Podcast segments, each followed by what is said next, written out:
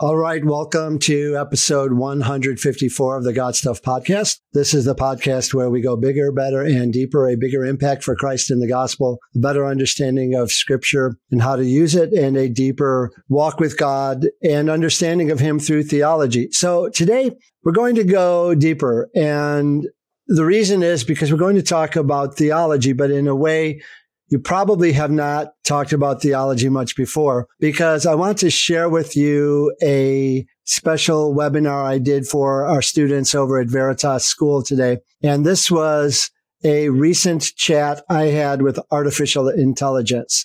So our topic today on episode 154, a pastor chats theology with AI.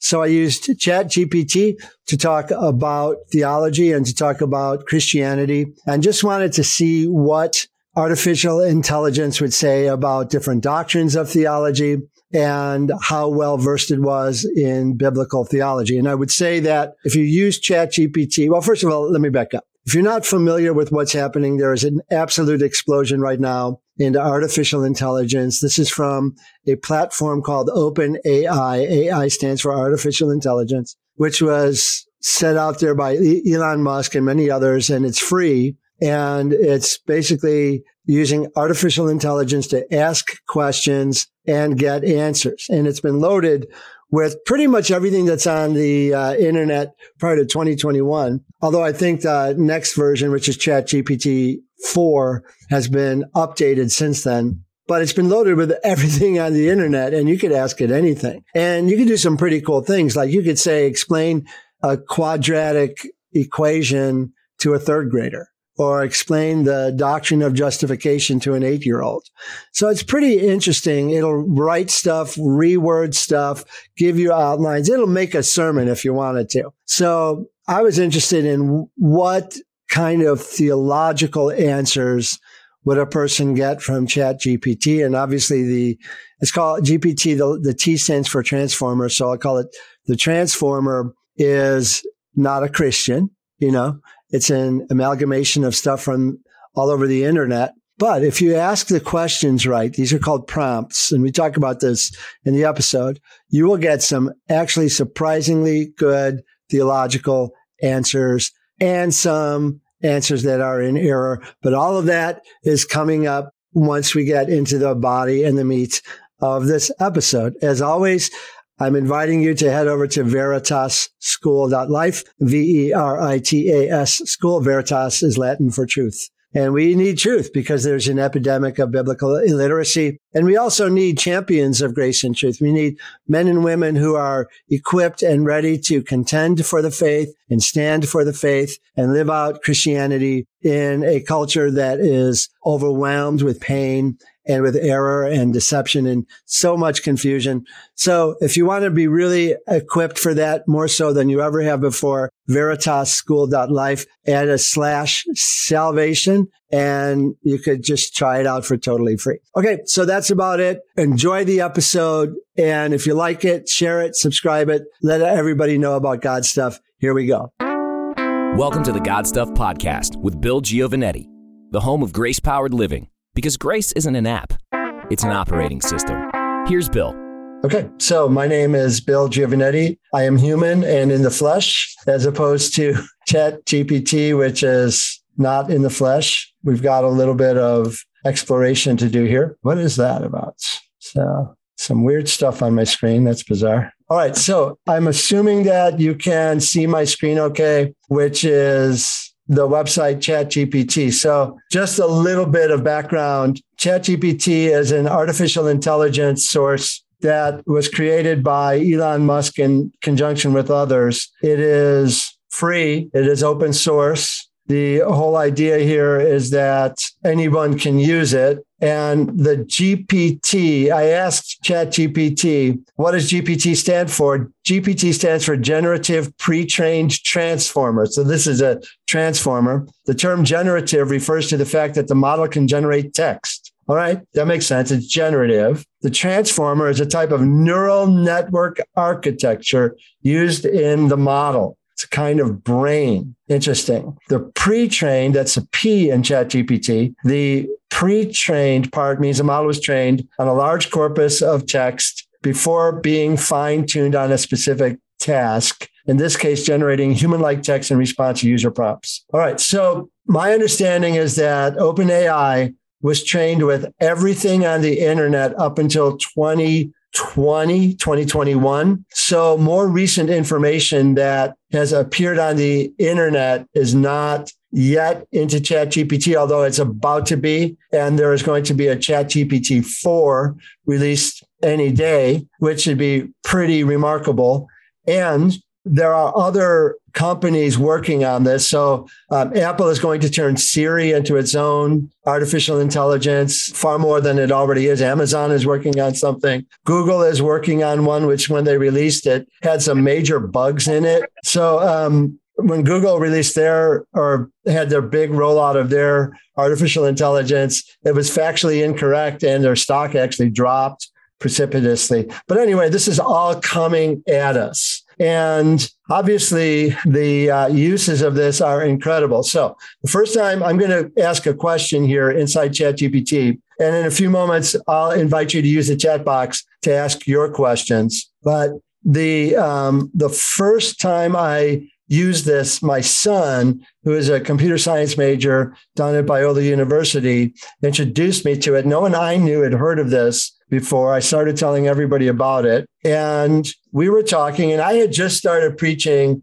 on the armor of God and a series at our church, at Pathway Church, called The Christian Incomplete Armor. And I'll show you the question that I asked of ChatGPT. I'm going to ask it again. So if you can see my screen, you should be able to watch along. The question or the prompt was write an essay on demon possession the, from the Bible. Okay, let's see what we get here. Okay, so I'm going to let it, you can see it spitting out this essay, and there it is. All right, now I'm not going to read the whole thing, but I'll start. Demon possession is a concept that has been present in various cultures and religions throughout history. In the Bible, demon possession is depicted as a condition in which an individual is controlled or inhabited by a demonic entity or spirit. This phenomenon is mentioned numerous times in the New Testament and is believed to be a form of spiritual warfare between the forces of good and evil. The Bible teaches that demons are fallen angels who rebelled against God and were cast out of heaven. And on and on and on and on and on. Bottom line. Now, this is a different text than the one that I got the first time I used ChatGPT and I asked this same question. And that's an interesting thing about this. You will get a fresh answer every time, and no two people are going to get exactly the same answer. That's kind of the idea and what I've heard. And my wife and I have both been college professors. We've both graded a lot of papers. And I looked at the, now I haven't read this one in, entirely, but the one I got, I would have given it at least an A minus so I have to say, if not an A, it was, it was well written, it was very organized, and all of that. So ChatGPT is immediately changing the landscape of everything educational, right? So what if we did something like this? Let's say create a sermon outline for a sermon on demon possession. Sorry for being on the demon side here. We'll move away from that, but I'm just giving you a little bit of my own history with this. So here comes an outline. Sure. Here's an outline for a sermon on demon possession. Introduction. Well, let's see. Well, wait till it stops. Close in prayer, asking God for protection and deliverance from evil. Can you believe that artificial intelligence is telling me to close in prayer and ask God for deliverance, for protection and deliverance from evil? Well done, ChatGPT. So, introduction, begin with a story or anecdote to illustrate the reality of evil in the world. And okay, number two, understanding demon possession, explain the biblical concept of demons and their origin, define demon possession. Number three, examples of demon possession in the Bible, share some of the most well-known stories of demon, you know. Number four, causes and consequences. Number five, resisting and overcoming. And number six, conclusion which I love that it says close in prayer, asking God for protection and deliverance from evil. All right, now so here is our outline. I'm leading to something here, but let's just say uh, we've got how many points does it give us? Six, six Roman numerals. And a typical sermon for about 40 minutes is about, let's just say 3,500 words. So six sections here, be 500 words per section, right? So I'm going to say, now, one of the things ChatGPT does is it builds on previous prompts, it remembers what you asked it. So I'm going to say, write 500 words on the first Roman numeral above. Here we go. No, okay, so it's not actually right. Okay, that, I'm going to stop that. Okay, I didn't, that wasn't a good prompt. Write the first 500 words of my sermon just on the introduction. Let's see.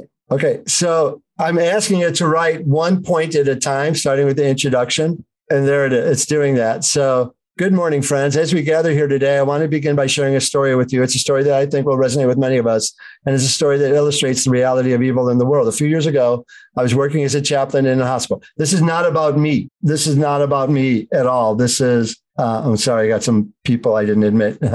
um, this is ChatGPT, and it tells a story. And now it's actually writing a sermon. Are we going to need pastors anymore? Are we going to need preachers anymore? I mean, it even has friends. I know that the topic of demon possession may be difficult or uncomfortable for some of us, but I believe that it is a topic that we need to confront and understand if we are to live as faithful and empowered Christians in the world today. So let us open our hearts and minds to what God has to teach us about this important topic. Let us pray. I mean, goodness gracious, that's actually pretty good. You guys want to comment on anybody want to comment on this? You could just comment in the chat box. This is the introduction to a sermon on demon possession it gave us an outline and then it wrote a, an introduction beginning with a story, previewing the main points. It's crazy. Now, I will tell you, I have not used this at all for any of my sermons. I uh, we shall see.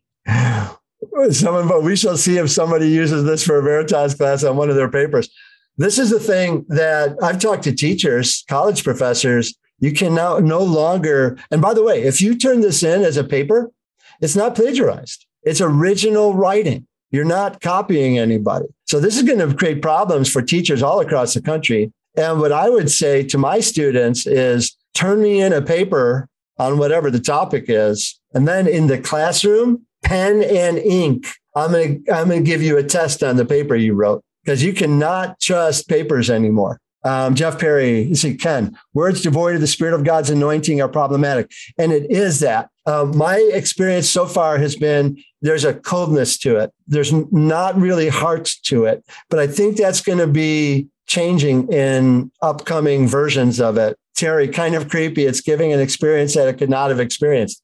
That's true, unless it's reading someone else's experience. You could have a lot more time for fishing. Okay. You could have a lot more time for fishing if I were doing my sermons this way. That's a good argument right there.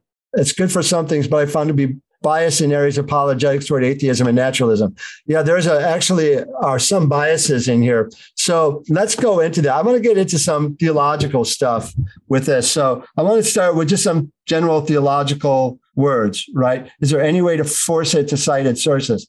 That's a good question. In Bing, so if you go to Microsoft Bing, which is Microsoft's uh, has taken its search engine and set it on top of OpenAI. So now it's actually working through websites, and I want to talk about that actually a little bit, and summarizing answers. You know, if you go do a search on Google, what you get are links. Go click the links and you'll get your answer. If you do a search on Microsoft Bing using the AI feature, it's not going to just give you a list of links to go to. It's actually going to summarize an answer for you. And then to answer the specific question, the links will be there, which were its sources. But here's an interesting thing. If you're a content creator, so say you're me and you put your sermons online and you put your books online, and part of that is getting now, I don't have ads on my sites, but people come to a website and there are ads there, and the website creators who've created content to attract people to their site count on those ads for their revenue and their paychecks, right?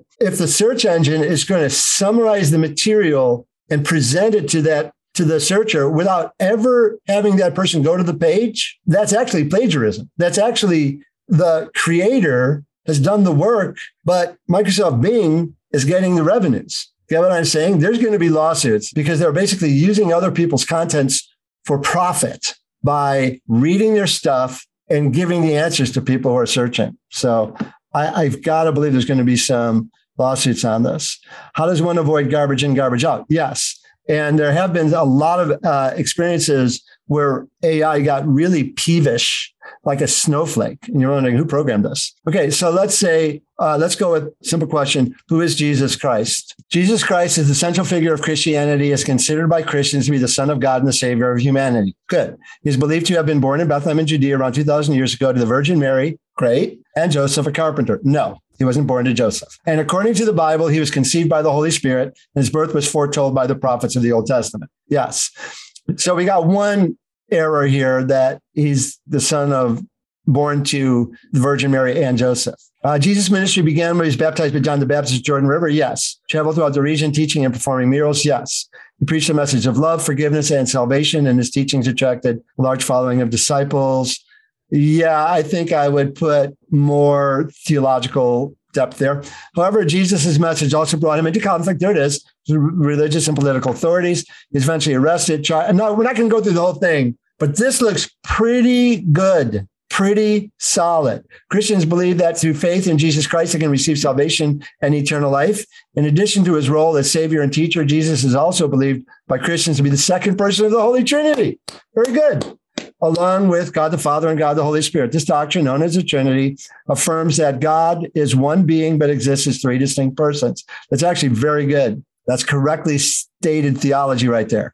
Overall, Jesus is a central figure in the Christian faith, and his life and teachings continue to impact the world today. He's seen by many as a model of selflessness, compassion, and love, and his message of salvation and redemption has given hope and comfort to millions of people throughout history. Okay, that's really good. Okay, so let's go into some theology. What is justification by faith? So it is a central doctrine in the Christian faith that teaches that a person is justified or made right with God solely through faith in Jesus Christ. This doctrine is based on the teachings of the Apostle Paul in the New Testament, particularly in his letter to the Romans. Well, I would not say that. It's based on Genesis. It's based on Exodus. It's the whole Bible teaches justification by faith. But Paul, probably the biggest champion of it, according and in Romans and Galatians, according to the doctrine of justification by faith, humans are unable to earn salvation through their own efforts or good works. That's good. Said salvation is a free gift from God. I mean, this is all really good. I mean, I'm sure there are some minor tweaks here that have to be made. Justification is closely tied to the doctrine of original sin, which holds that all humans are born with sinful nature and are therefore unable to live up to God's perfect standard. Because of this, they are separated from God and in need of salvation. I mean, this is pretty good. The doctrine of justification by faith has been a source of controversy and debate throughout history. Some critics have argued that it promotes a cheap grace. That's true they are wrong, but that is a is the criticism. Yeah, overall, the doctrine of justification by faith. All right, so that's really good. So give me a short definition of definition, sorry, of the doctrine of propitiation. Teaches that Jesus Christ's death on the cross satisfied God's wrath against sin and made it possible for humanity and made it possible for humanity to be reconciled to God. In other words, Propitiation means that Jesus took upon himself the punishment that we deserve for our sins, thereby appeasing God's anger and making it possible for us to be forgiven and reconciled to God. Okay, uh, something good here and something bad here. Something good here is this word satisfied. The key word in the doctrine of propitiation is satisfaction. God, the wrath of God is satisfied. And that is really, really good. I do not like this word appeasing. Appeasing is used in Roman, Greek mythology and all these other there where they gods were appeased placated by sacrifices. And those versions of theology,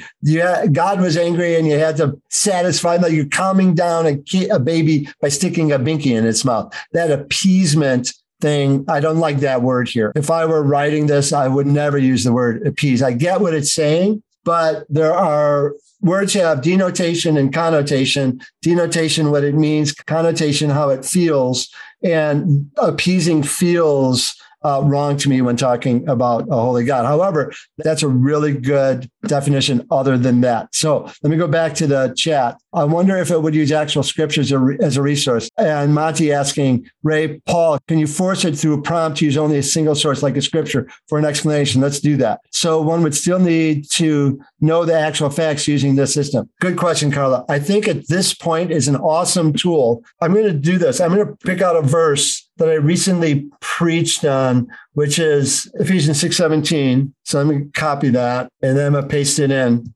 Okay. So explain this Bible verse in detail. Okay, so I'll let it keep typing. The, the Bible verse in question is found in Ephesians 6.15, which is part of a larger passage known as the armor of God. In this passage, the Apostle Paul uses the metaphor of a soldier's armor to describe the spiritual equipment that Christians need to fight against the forces of evil in the world. This is really good. The specific phrase in question, in having shod your feet with the preparation of the gospel of peace, refers to the footwear of the soldier's armor. In ancient times, soldiers wore sandals or boots that were designed to protect their feet from rocks, thorns, and other hazards. The idea behind this metaphor is that just as a soldier's footwear protects their feet and gives them firm footing on the battlefield, so too does the gospel of peace give Christians firm footing in their spiritual battle against evil. Don't you guys think this is good?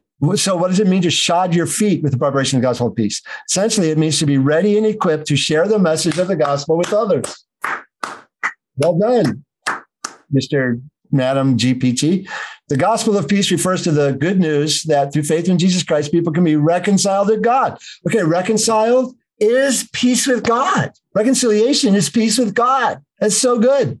And receive the gift of eternal life. The preparation of the gospel of peace means that Christians should be prepared to share the message with others and to do so in a way that is loving, gracious, and compassionate. In practical terms, this means being intentional about our interactions with others and seeking opportunities to share the gospel. I mean, I love this. This is really good. Um, it means being knowledgeable about the message of the gospel and being able to. Now, okay, so I'm going to do something more. Okay, in this verse, explain the Greek word hetoimasia. I wonder if it can read Greek. Let me see. I'm going to take out the English. There it is. So that's the word translated preparation of the gospel of peace. So what is the preparation of the gospel of peace? Oh, it did. It transliterated. The Greek word in question is hetoimasia, which is translated in English as preparation. The word is derived from the Greek verb hetoimazo, which means to prepare or make ready. In the context of Ephesians 6.15, hetoimasia is used to describe the preparation of the gospel of peace that Christians are to have on their feet. This preparation involves being ready and equipped to share the message of the gospel with others and to do so in a way that is loving, gracious, and compassionate. The word hetoimasia is used in several other places in the New Testament, often in reference to preparing for the second coming of Christ. So there's some examples there. Overall, the Greek word hetoimasia conveys the idea of being ready. Okay, now from my studies, when I preached on this, there's an active and a passive sense of this word. So comments on the active and passive senses, oops, of the word hetoimasia in this verse. Now, I had just asked a question that no one would know to ask unless they really studied the heck out of this Bible verse and every word in it, which is something I have done. So I know to ask it. And because that's one of the decisions I had to make when I preached this verse, how am I going to take the word preparation? How am I going to interpret it? You know, and comparing a, all the sources and using our, we have a class on biblical interpretation in Veritas, and in using the material from that class, I, in studying out this word, their scholars go in one of two directions. In the active sense, hetoimasia refers to the act of preparing or making ready. In the passive sense, hetoimasia refers to the state of being prepared or being made ready. So I'm really impressed that ChatGPT has an awareness of this nuance and is able to actually make an intelligent comment Okay. So, so far, I think Miss GPT here is hitting, you know, batting in 900. So really good. Okay. Let me check the notes real quick. Uh, with all the twisted theology out there online, it's surprising ChatGPT was able to sort through it and arrive at such accurate responses. That's a really good insight because there's a lot of garbage online and somehow so far the answers we're getting are coming from an evangelical perspective. Let's just kind of mess with it a little bit. And I do see Ken there, Ken and Monty. Yeah, let's ask you where where are you gathering your information from for these answers? So it's saying from everywhere, basically. It's not giving us specifics. Can you give me a specific source for your answers on hetoimasia? I apologize for not citing a specific source. My understanding of the Greek word hetoimasia comes from my general knowledge of Greek language and culture, as well as my training from various sources. However, for more in-depth study and analysis of the term, I would recommend using a biblical Greek lexicon such as Bauer, Arndt, Gingrich, and Danker. Wait a minute. Wait a minute. You mean this one right here, Bauer, Arndt, Gingrich, and Danker? So that's pretty cool. That is the standard Greek lexicon and other early Christian, about, blah, blah, blah. These sources provide detailed definitions. Okay, that's really good. It doesn't seem like it's going to give us specific sources. So, okay, that's a good question. Let's ask this, ask this question. What is truth? Everyone got it? Okay, let's see. Not too long, not too long an answer. The concept of truth has been debated and discussed by philosophers and thinkers for centuries. At its most basic level, truth refers to the state of being in accordance with fact or reality. In other words, something is true if it corresponds with to what is real or actually the case. However, there are different ways of defining truth and different theories about what constitutes truth. Some philosophers had argued that truth is a property of propositions or statements I'm kind of in that camp. Others have suggested truth is a matter of coherence with the larger system of beliefs or concepts. In addition to these more abstract philosophical debates, truth is also a fundamental concept in human communication and relationships. So there you get truthfulness and honesty and all that. Overall, the concept of truth is complex and multifaceted. Okay, so let's go a little more specific here. What would be a biblical and Christian concept of truth? Well done, chat. In a biblical and Christian context, truth is not simply a matter of correspondence with reality, but is ultimately grounded in the nature and character of God. Give it up. According to the Bible, God is the ultimate source of truth, and his nature is described as truthful, faithful, and consistent. Thank you.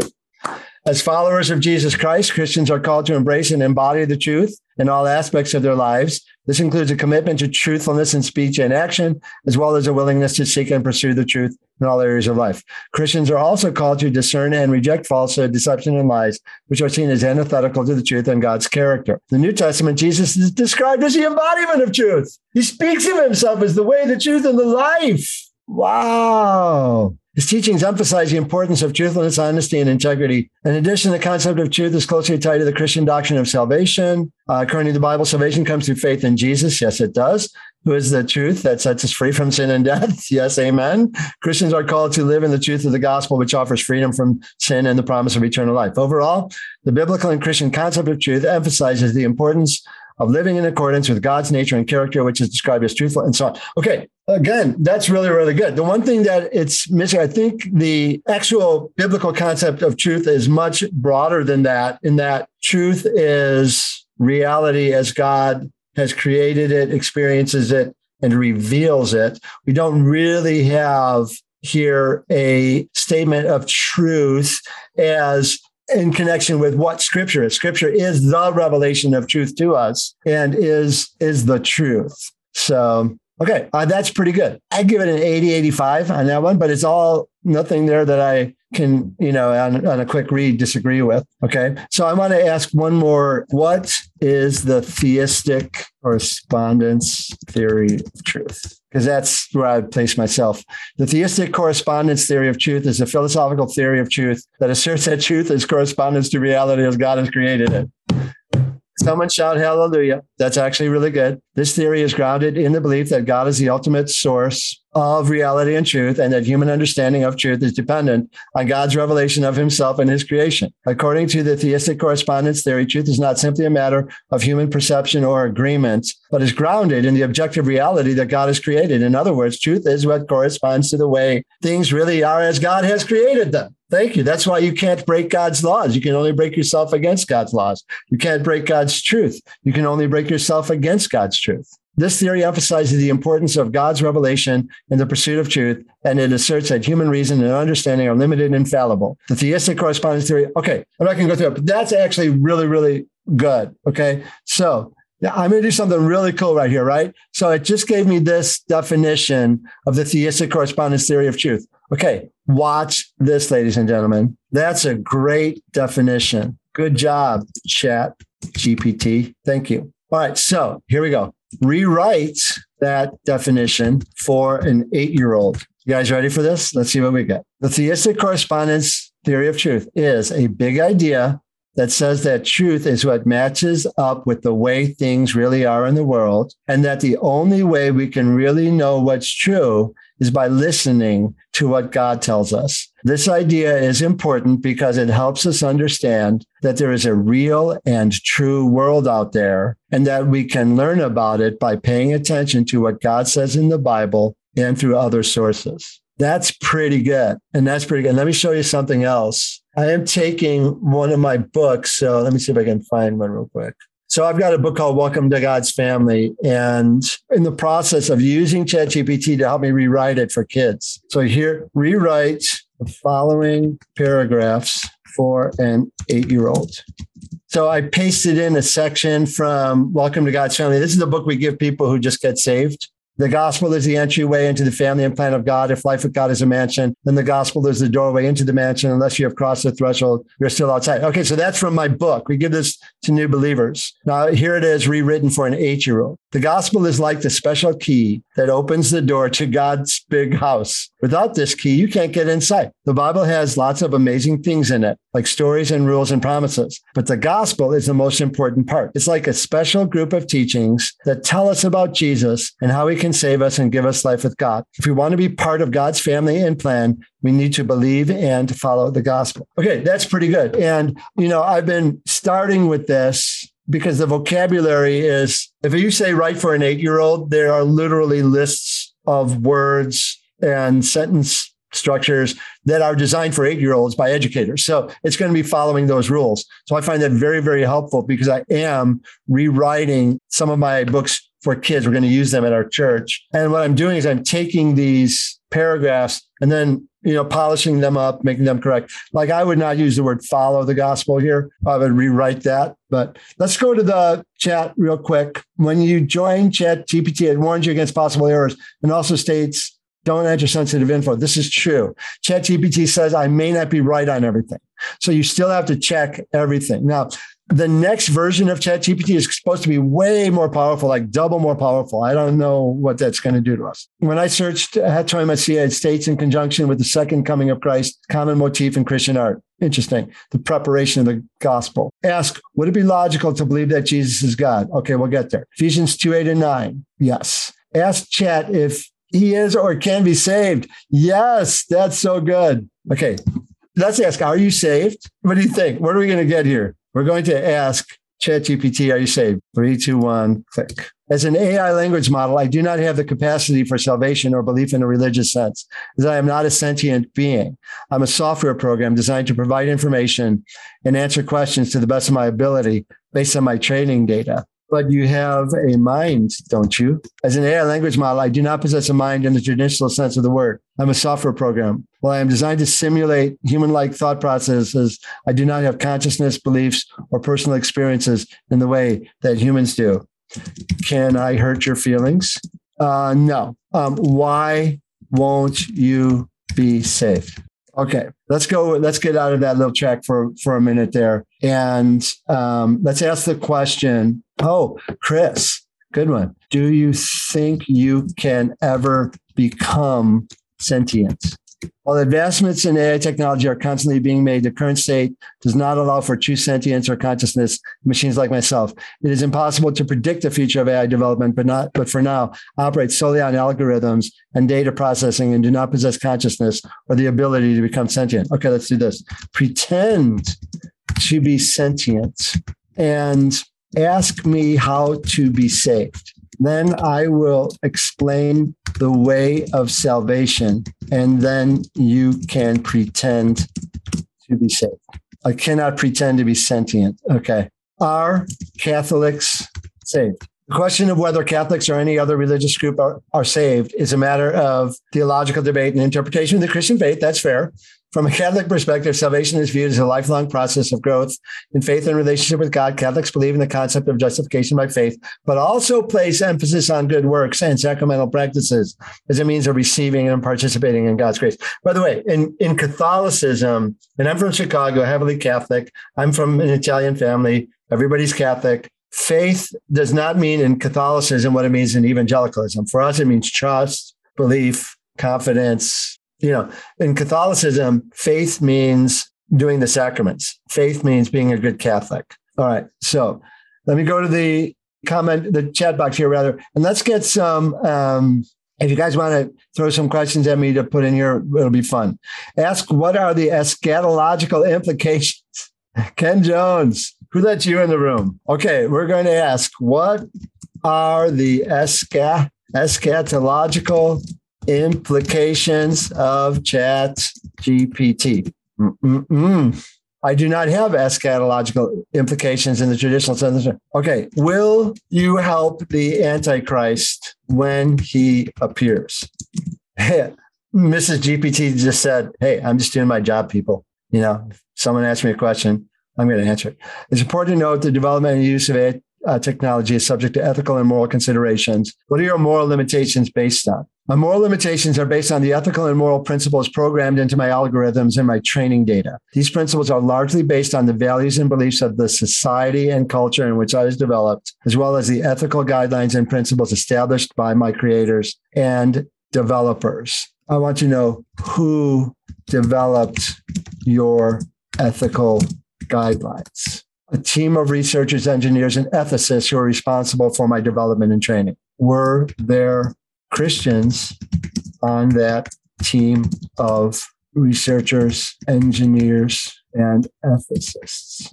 It is possible there were Christians on the team. However, I do not have access to information. Okay, many ethical framework. Okay, so let me just pause for a second and summarize some of the things. First of all, this is a pretty incredible tool. ChatGPT is free to use. You can go, you get a free login, and you could use it just like I'm using it, right? And one of the benefits of it is that if you stay within one thread of concepts, because we've been kind of all over the map, but you can really get it clearer and clearer and clearer to hone in on something you're trying to to get with, and it, it can teach you. Like you could say, um, "I am a a pastor from an evangelical Christian perspective." I believe the Bible is without error. Do you understand? Yes, I understand your pastoral evangelical Christian perspective that you believe the Bible is without error. This is a common belief among many Christians who view the Bible as the inspired and authoritative Word of God and interpret its teachings as essential for faith and practice. According to this position, what must a person do to be saved? According to an evangelical Christian position, a person must believe in Jesus Christ and accept him as their personal savior in order to be saved. This belief is based on the belief in the death and resurrection of Jesus as a means of atoning for the sins of humanity and the importance of faith and trust in Jesus as the only way to receive salvation and eternal life with God. The Bible teaches that salvation is a gift of God's grace, hallelujah, received through faith in Jesus Christ alone and not by any human effort or merit.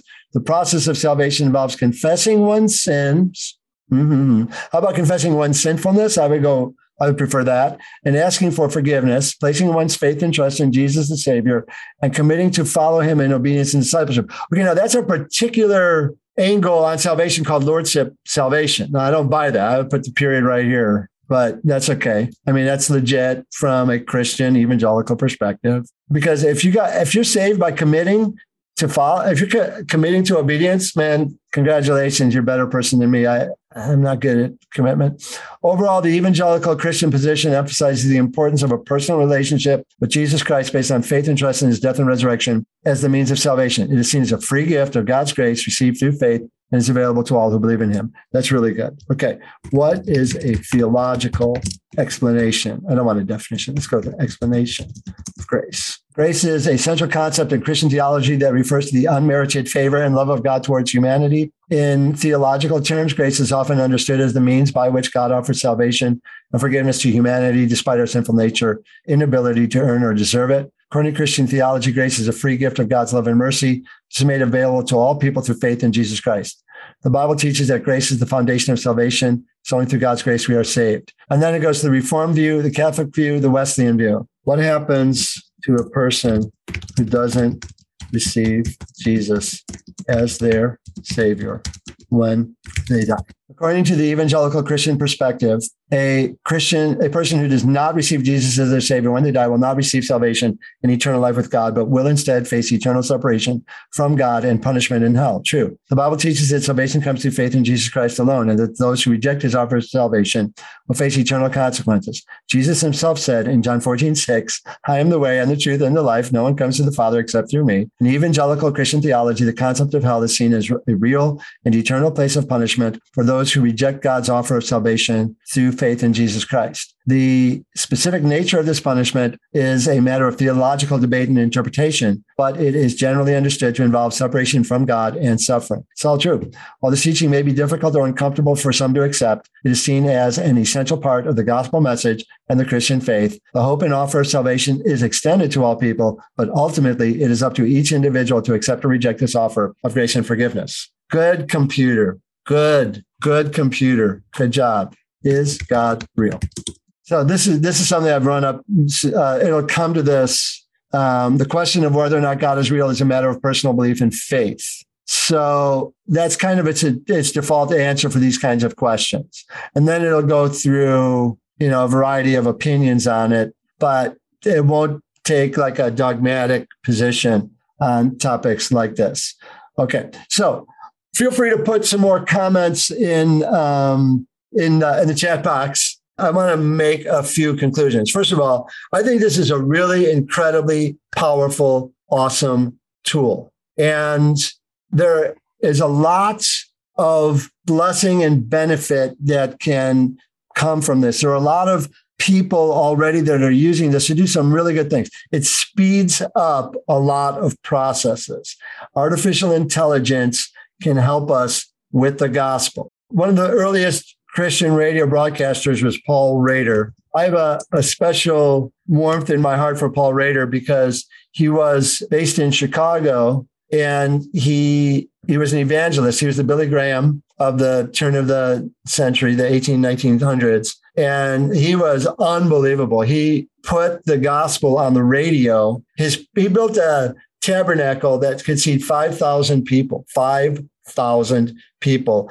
And they had services six days a week there. And it was full all the time. They had a soup kitchen. They took prostitutes off the street, taught them how to sew so they could earn a living. Anyway, when Paul Rader took the gospel onto the radio, and I think it was like one of the major secular radio stations, the Christian world was appalled that he would use radio for the gospel. And they said, the devil is the prince of the power of the air. And that meant he was the, the Lord of the airwaves.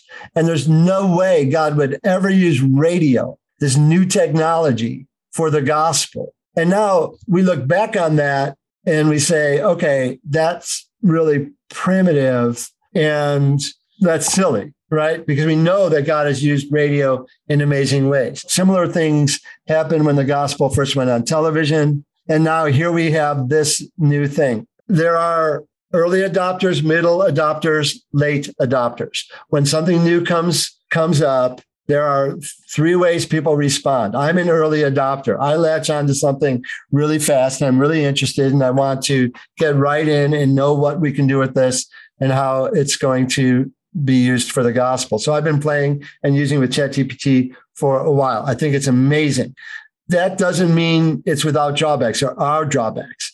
There are a lot of examples of biases. I haven't run across those biases because I'm not asking those kind of questions, right? But in the programming that's gone into ChatGPT, there are a lot of examples of some political bias, uh, bias with regard to economic systems or political systems such as socialism versus capitalism. There have been a number of high profile articles that talk about that. I'm going to show you a website if you want to go deeper.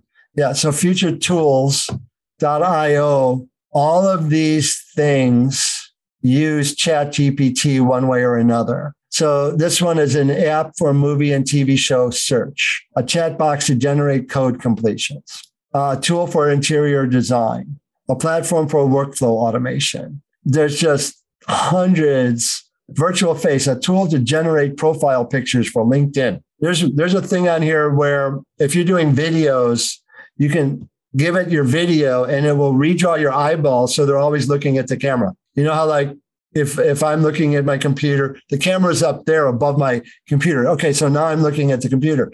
There's a an AI machine that will take every video I've ever done and make sure my eyes are po- always pointing straight at the camera. I think that's just wild. And of course, there's voice simulation. I think this can be a great tool for the gospel, but the AI has to be used to enhance human life, not to replace human life. Jordan Peterson was instrumental. I was talking to this guy, and this guy said, within 10 years, now get this, your best friend is going to be an artificial intelligence person. Think of that. Within 10 years, your best friend is going to be an artificial intelligence person. So the benefit of AI is that it can enhance human life. The danger of AI is going to be that it replaces human life. So that I think we have to look out for. The other danger is uh, plagiarism. There's going to be a ton of it. But the one thing that is happening is that people are making blogs and all kinds of stuff using AI right now that the one you're going to see that it's kind of soulless. It's kind of unemotional and flat, right? So when you read stuff and it's really not personal, probably not human at this point. But I don't know. I mean, like this is a great way to just get a nice synopsis of Paul Rader. I didn't have to go search 15 different um, sources, but there it is. So, uh, final comments in the chat box, John. The concept of theological grace is pretty accurate. I asked Chat, who is Bill Giovannetti, is an author, speaker, and pastor based in California. Is a lead pastor, Pathway Church in Redwood City, California. Oops, that should be Redding and also has served as a professor of pastoral ministries and homiletics at several Christian universities and seminaries, written several books. That's interesting. I'm a musician and a songwriter. I got a I got a promotion. Oh yeah. No, I'm not. There's really several albums of original music. Wow. I did? I didn't know. That is so cool. Overall, Bill Giovannetti is known for his work in Christian ministry, writing and music, and for his commitment to helping others grow in their faith. That's funny. I wonder if you ask a question from a non Christian angle about anxiety, addiction, sexual bonding, and others, will it lead you to Christian beliefs as a remedy for those issues? Okay. That is um, really good. Can it translate the Bible into other languages? Let's say, give me John 3 16 in Tagalog. There it is. Next time you go to the Philippines, how about give me John 3:16 in Esperanto? That's for you, Chris. That's just crazy. Give me John 3:16 in Pig Latin. Orphe ovle. It's about God. Where's God? J 3:16. Orphe ovle. Oh, there it is. Wait, I can't even say it. Can you prompt it to summarize one of your publicly available works with quotations? I don't know what's publicly available. Um, can you summarize Grace Intervention by Bill Giovannetti? I don't know if it can read where it would have been able to read the book though. All right, that's that's good. Wow, that's pretty wild. I don't know. I can't get my video working. Sorry, guys. All right, you know what? I, we said we'd go to six. It is six oh one. So um, let's see what else we have here. All right, I think we've hit all the questions. Don't be afraid of this tool. Now, by the way, for clarity, I pay the $20 a month fee to get ChatGPT fast and all the time. When ChatGPT gets busy, it won't let you in. And I was worried that we would do this seminar and I wouldn't be able to get in. It's really common where it's so full, you try to log on and it doesn't let you the rapidity of these answers. If you're if you have the um, subscription for twenty dollars a month, it answers a lot faster. But don't be afraid of it. Do be cautious. If you're a teacher, expect that your students are going to be using this, turning in papers. So test them on their papers because if they know what's in that paper, they know what you want them to know. So here's what you do. If you're a teacher and someone turns in a paper, you copy that paper. So I'm going to copy this answer right here. You put it in there and you say, give me five test questions for a high school student based on this paper. All right. There you go. Now there's your test. And you you have ChatGPT write the test for you. And then you give that to your students and say, and make them with pen and ink in class before your eyes, write down answers. So you're testing them on the material you want them to know. So it's not that there's a way around it. That's what I would do if I were if I were in a classroom giving tests. Anyway, hey, you guys, um, if you're in Veritas, I'm going to post this inside of Veritas as a replay. You can get to it. Um, otherwise, we'll, uh, and we'll also email out the link to everyone who's on the list. So thank you for coming. Thank you for being here. Don't be afraid of this. Use it, get into it. It can be used by the devil. It probably is being used by the devil, but what are you going to do? Right. So, anyway, I appreciate it. I've gotten some really good stuff out of ChatGPT. I think it's a pretty cool tool. All right. Lord bless you all. And we'll catch up to you. Soon. Oh, wait, before we go, we've taught through all of the courses, the three year cycle of Veritas. I am open to suggestions on should we start over again and go through the material again. Hit me up, email me. I'll have my email address, whatever email you got today, you can just re- reply to it. I'm open to suggestions. And one of the things that someone had thought of was what if you, instead of doing it on long weekends, doing a class on a long weekend, you just did one hour a week or one hour a week with periodic breaks and just went through the material all the time. So I'm really open to what to do, uh, what to do with that. And we've got a number of people who finished all the classes, which is super impressive. Well done. We're looking to figure out a space on our calendar to put a graduation at Pathway Church. So anyway, thanks again. And we will catch up to you soon. Lord bless you. And thank you, Mrs. GPT, Mr. GPT. You're pretty cool. Bye, guys. Thanks for listening to the God Stuff Podcast. Find out more at godstuff.tv.